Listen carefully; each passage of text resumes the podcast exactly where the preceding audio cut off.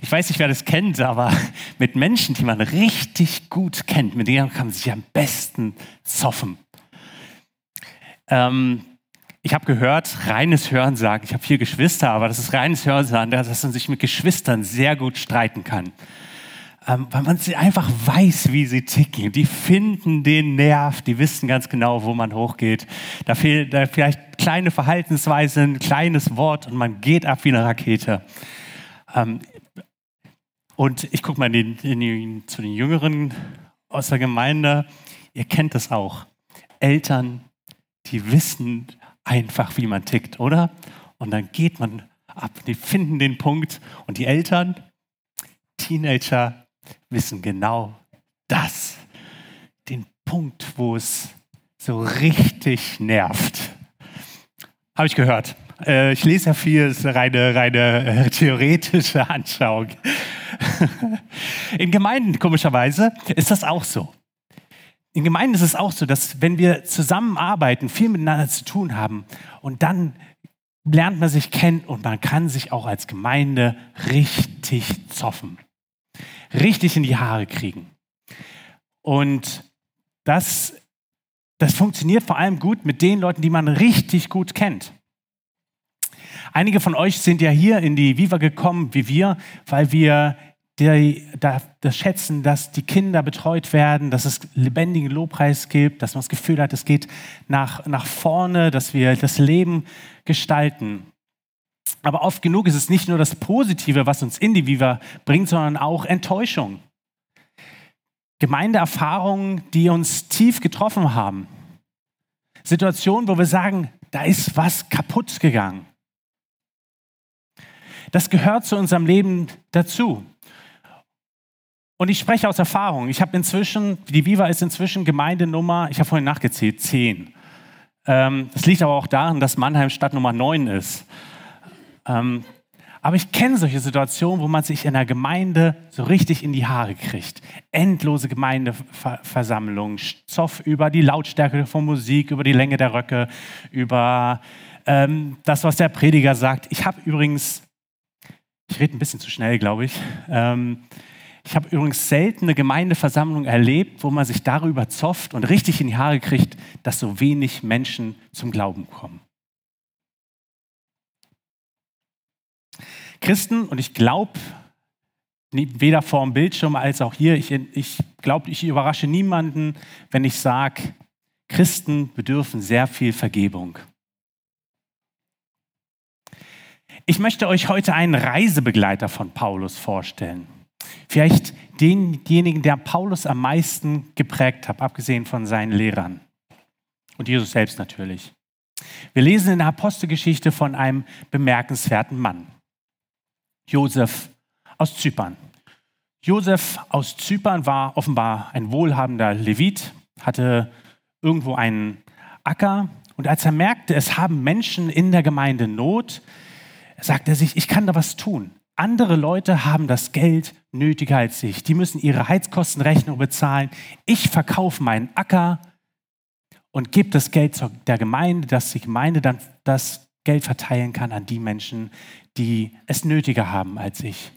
Das ist vergleichbar mit jemandem, der von uns sagt, okay, mein Aktiendepot, ich verkaufe das. Meine, ein Teil meiner Altersvorsorge, was ich angespart habe, ich verkaufe es, damit andere Menschen, die es jetzt nötiger haben, was davon haben. Nicht nur das, er war auch ein Mensch, der dafür bekannt war, dass er ein Herz für andere Menschen hatte. Wenn dieser Josef zur Tür reinkam, winkten die Leute und riefen zu ihm, Ermutiger, Tröster, komm, sitz neben mir. Es ging so weit, dass sie seinen eigenen, den Namen Josef gar nicht mehr verwendet haben, sondern ihn nannten Tröster, Ermutiger, Barnabas. Und ich wünschte mir, dass es solche Menschen, oder ich weiß auch, dass es solche Menschen bei uns in der Viva und in auch anderen Gemeinden gibt, wo man sagt, das sind Tröster, das sind Ermutiger, das sind wahre Barnabas, Menschen, die ein Herz haben für andere Menschen in der Kirche. Nun, Die, es gab in der Gemeinde ein Gerücht, Gemeindeversammlung. Und ich würde gern dabei gewesen sein. Es gab das Gerücht, dass der Christenschlechter und Christenverfolger, der gerade in Damaskus saß, nach Jerusalem kommen will und Teil der Kirche in Jerusalem werden will. Geht ein Grollen, ein Rumpeln durch die Gemeinde. Erinnern, dass Leute Familienmitglieder verloren haben, die im Gefängnis sitzen, gefoltert wurden vielleicht sogar getötet. Und alle erinnern sich noch an diesen jungen Fanatiker, der dabei saß, als Stephanus, einer ihrer Diakone, gesteinigt wurde. Der? Das ist doch ein Trick. Und Barnabas sagt, okay, ich riskiere es. Ich gucke mir das an. Ich höre diesem jungen Mann zu. Und geht hin zu Saulus und hört sich an, was dieser Saulus erzählt, was er erlebt hat, warum er jetzt Teil der Kirche Jerusalems werden will.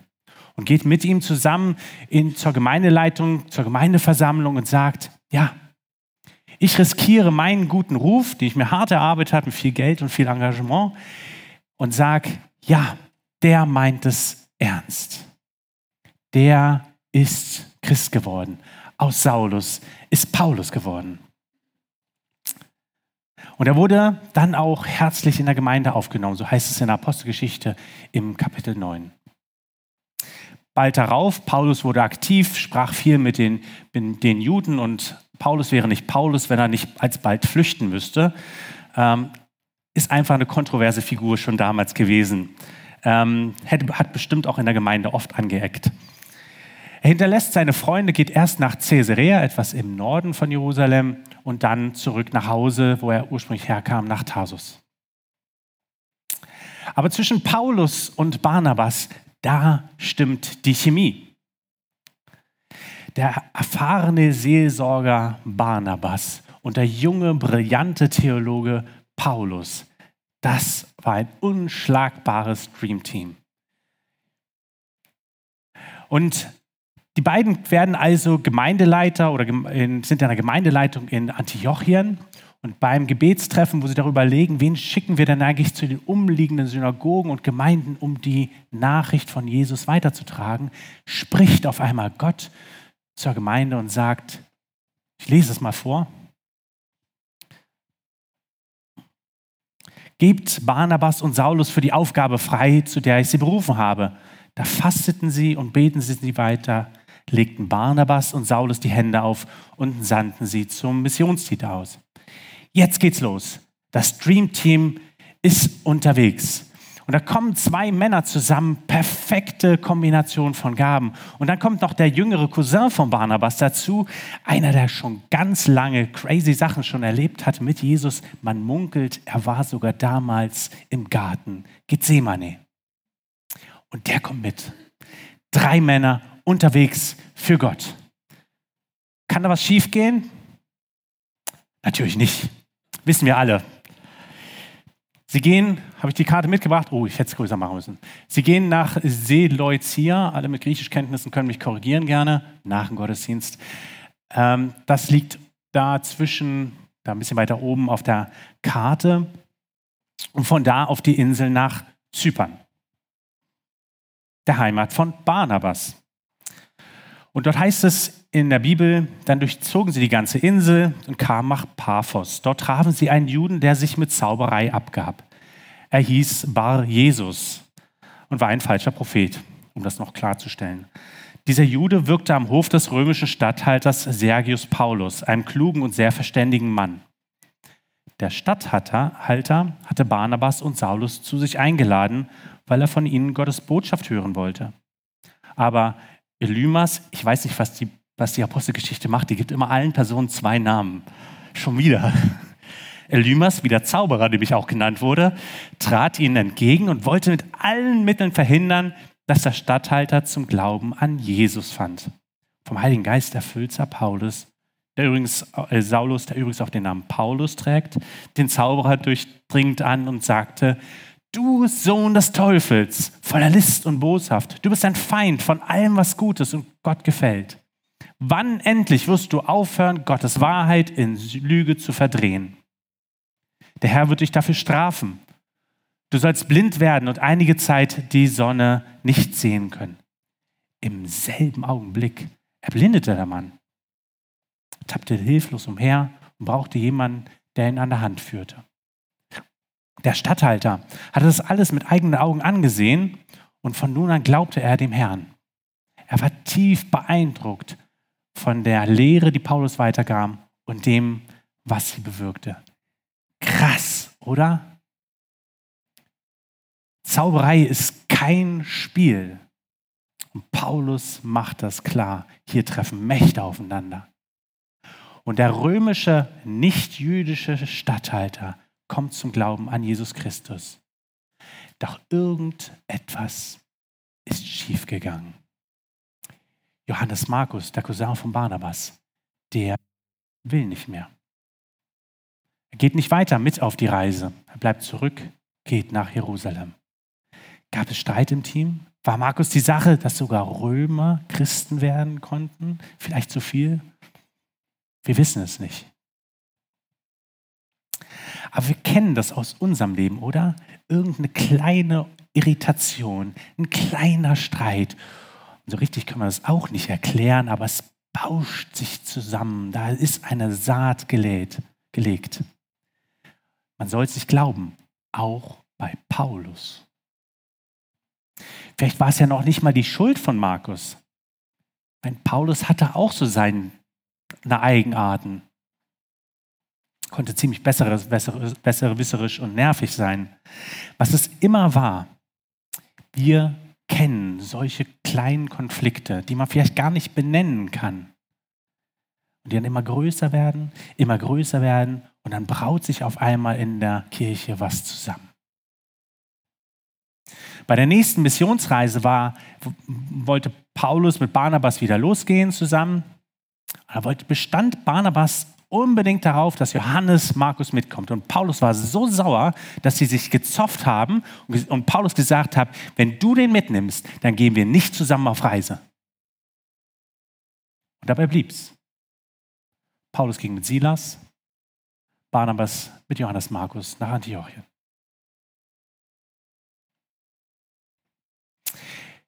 In Antiochien treffen sie wieder aufeinander, eine Zeit später. Paul Petrus, auch eine ganz, ganz bekannte Person aus der Bibel, Petrus kommt zu Besuch und besucht die Gemeinde in Antiochien. Und am Anfang ist er mit allen, spricht mit allen, es ist eine gute Gemeinschaft, es ist auch egal, ob die Leute aus griechischem Hintergrund kommen, aus jüdischen, ob die was dazwischen sind oder so, es, es spielt keine Rolle. Wir sind alle Gemeinde, Kirche Gottes. Aber dann kommen Menschen aus Jerusalem, die sagen von sich, na, wir kommen vom, wir kommen so von Jakobus, dem Bruder des Herrn, des Herrn Jesu. Und Petrus, das kannst du nicht machen. Du kannst dich nicht einfach mit Nichtjuden an einen Tisch setzen. Die müssen erst, die Christen werden wollen, müssen zuerst Juden werden. Und dann können sie richtig Christen sein. Und vorher kannst du mit denen nicht zusammen essen. Die sollen erstmal Juden werden. Das war der Zoff der Gemeinde in der damaligen Zeit. Ein Riesentheater. Ähm, und die haben echt richtig miese Tricks angewandt und die ganze Gemeinde war verunsichert. Selbst Petrus war verunsichert, der erste, Heiden, erste Heidenmissionar. Und Petrus hörte auf einmal auf, mit den Heiden zu essen. Bei den Heidenchristen. Selbst Petrus. Aber viel schlimmer ist es, mit Barnabas. Galater 2, Vers 11 schreibt Paulus über die Situation. Aber als Petrus später nach Antiochia kam, musste ich ihn vor allen, vor der gesamten Gemeinde widersprechen, denn er sich eindeutig falsch verhalten. Zunächst hat er ohne Bedenken mit den Christen, die keine Juden waren, an gemeinsamen Mahlzeiten teilgenommen. Als aber einige jüdische Christen aus dem Kreis um Jakobus dazu kamen, zog er sich zurück und wollte nicht mehr wie bisher mit allen zusammen essen. Er fürchtete nämlich die Vorwürfe der jüdischen Christen. Auch die anderen Juden in der Gemeinde handelten, darauf, handelten daraufhin gegen ihre Überzeugung. Und schließlich verleiteten sie sogar Barnabas dazu, den gemeinsamen Mahlzeiten fernzubleiben. Als ich merkte, dass sie nicht ehrlich waren und von der Wahrheit der rettenden Botschaft, wow, was ist hier, was ist hier los? Ne? Von der Wahrheit der rettenden Botschaft abwichen, stellte ich Petrus vor der gesamten Gemeinde zur Rede. Wow. Bei der Gemeindeversammlung wäre ich nicht gerne dabei gewesen. Aber der ganze Schock von Paulus kristallisiert, fokussiert sich im sogar, sogar Barnabas, von dem ich das nie erwartet hätte. Barnabas, mit dem ich durch alle Freuden und alle Anfechtungen der Mission in Galatien ging. Wir haben alles miteinander geteilt. Sie haben Seite an Seite gebetet, gearbeitet, gelitten, gefeiert. Sie haben gemeinsam so viele Nichtjuden in der Gemeinde willkommen geheißen. Sogar Barnabas. Und wenn ich allein durch, über meine Wanderung durch die Gemeinden nachdenke, habe ich selbst unglaublich viele sogar der Momente, die mich tief treffen, weil Freunde, Menschen, von denen ich es nie erwartet haben, mich verletzt haben. Manchmal mit kleinen Sachen, manchmal mit lächerlich kleinen Sachen. Ein Beispiel möchte ich euch erzählen. Eins, was mich am meisten innerhalb der Kirche verletzt hat, ist gleichzeitig die, wenn man die Fakten betrachtet, die, eine der lächerlichsten Sachen, die mir passiert ist. Aber Emotionen sind immer ein bisschen anders. Ähm, ich versuche die Geschichte so zu anonymisieren, dass man weder Ort noch Zeit noch Personen noch Geschlechterpersonen ähm, äh, feststellen kann. Ich glaube, das ist ganz, ganz gut. Ähm, wir haben als Team eine Gemeindeveranstaltung, eine Freizeit vorbereitet und der Leiter der Gruppe schrieb an die Mitarbeiter, dass wir uns Gedanken machen sollen über ein mögliches Thema. Ich hatte mir schon was so im Vorfeld was ausgedacht und habe dann zurückgeschrieben, wir könnten das oder jenes Thema mal machen. Da kommt eine Mail zurück. Es ist übrigens gut, weniger Mails zu schreiben, habe ich aus der Zeit mitgenommen. Da kommt eine Mail zurück. Ich habe erwartet, dass jetzt alle erstmal stillhalten und sich erstmal Gedanken machen und dann kommen wir zusammen. Faktentechnisch ist das eigentlich nicht so das Ding, oder? Aber mich hat das getroffen. Aus irgendeinem Grund hat es bei mir was bewirkt. Da ist Vertrauen kaputt gegangen. Gemeinschaft, Freundschaft. Wir haben uns zwar ausgesprochen, aber es war danach nie wieder wie vorher. Es war bestimmt nicht schroff gemeint, aber es kam schroff an, es ist was kaputt gegangen, was so nicht mehr geheilt ist. Das war einer meiner sogar der, sogar Barnabas-Momente. Der Leiter und ich, wir haben in der Gemeinde weiter Vollgas gegeben, aber nie wieder in gemeinsamen Projekten. Fairerweise muss man auch sagen, dass ich kurze Zeit später wieder umgezogen bin. Das heißt, wir hatten auch weniger Möglichkeiten, nochmal gemeinsam Projekte zu machen. Wir haben bis heute keinen Kontakt miteinander. Kleine Dinge können manchmal Vertrauen und Miteinander so zerstören, dass man sich fragt, wie konnte das eigentlich passieren? Große Sachen können das und das wisst ihr selbst auch.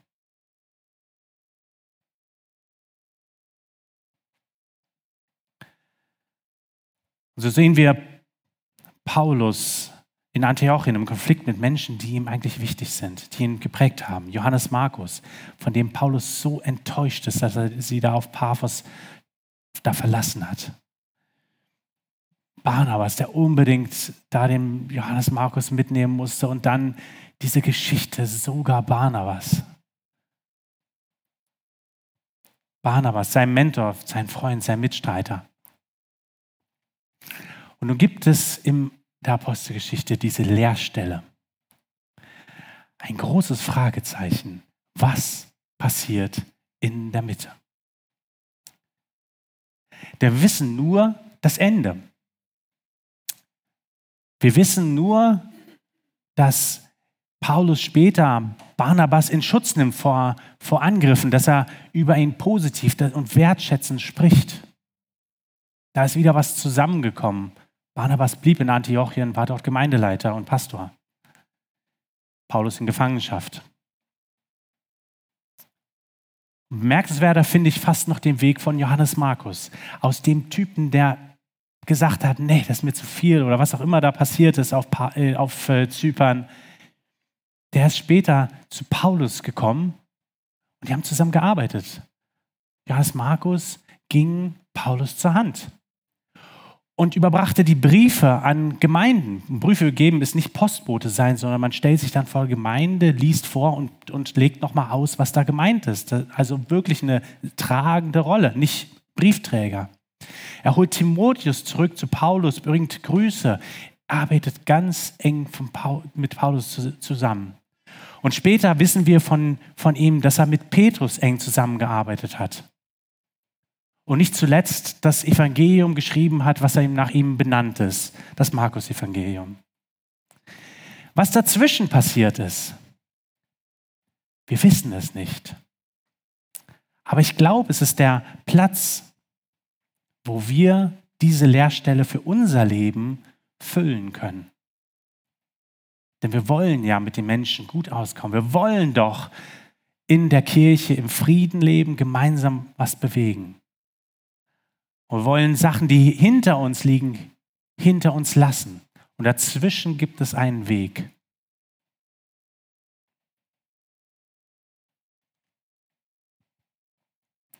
Und den will ich uns aufgeben als Kirche, dass wir darüber nachdenken.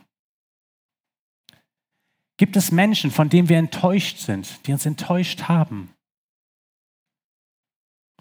Und wo wir sagen, mit denen will ich eigentlich nichts mehr zu tun haben oder die uns tief verletzt haben oder uns was Böses getan haben, schuldig an uns geworden sind. Und wir sagen müssen, ich mache mich jetzt auf den Weg und lass das hinter mir. Und ich will wieder vereint sein in denen mit Liebe, mit Respekt und Achtung. Auch wenn du aus einer anderen Gemeinde hier zu uns in die Viva gekommen bist, die meisten von euch haben das eine oder andere Päckchen mit dabei. Aber wir wollen auch den anderen Gemeinden zum Segen sein. Und die Konflikte und die, die Mühen, die wir mit den anderen Geschwistern aus den Gemeinden haben, bewegen hin, dass wir auch wieder mit ihnen Gemeinschaft haben, so wie Jesus sich das wünscht. Aber es ist ein Weg, wo ich mich nicht traue, dir von hier von der Kanzel zu sagen, so musst du es machen. Drei, drei Schritte zum Glück. Es ist dein Weg mit Gott. Und dazu möchte ich dich ermutigen. Was ist dein Schritt heute nach vorn?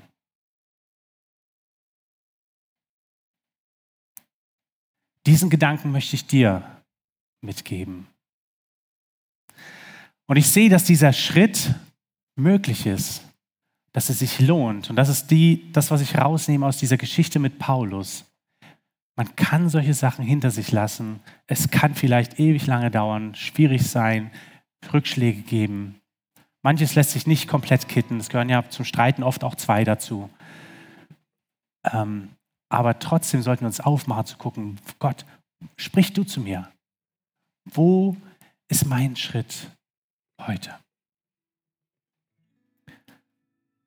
Und ich möchte uns eine stille Minute geben, wo wir darüber nachdenken. Was, ist, was sind meine sogar der, sogar Barnabas-Momente oder dieser Johannes Markus, der hat mich enttäuscht. Und dass wir es vor Gott bewegen, vor ihm ablegen und ihn fragen, Gott, welchen Weg gehe ich damit? Ich glaube, es ist Weisheit, Gott um Hilfe zu fragen, um Vergebung zu fragen. Amen.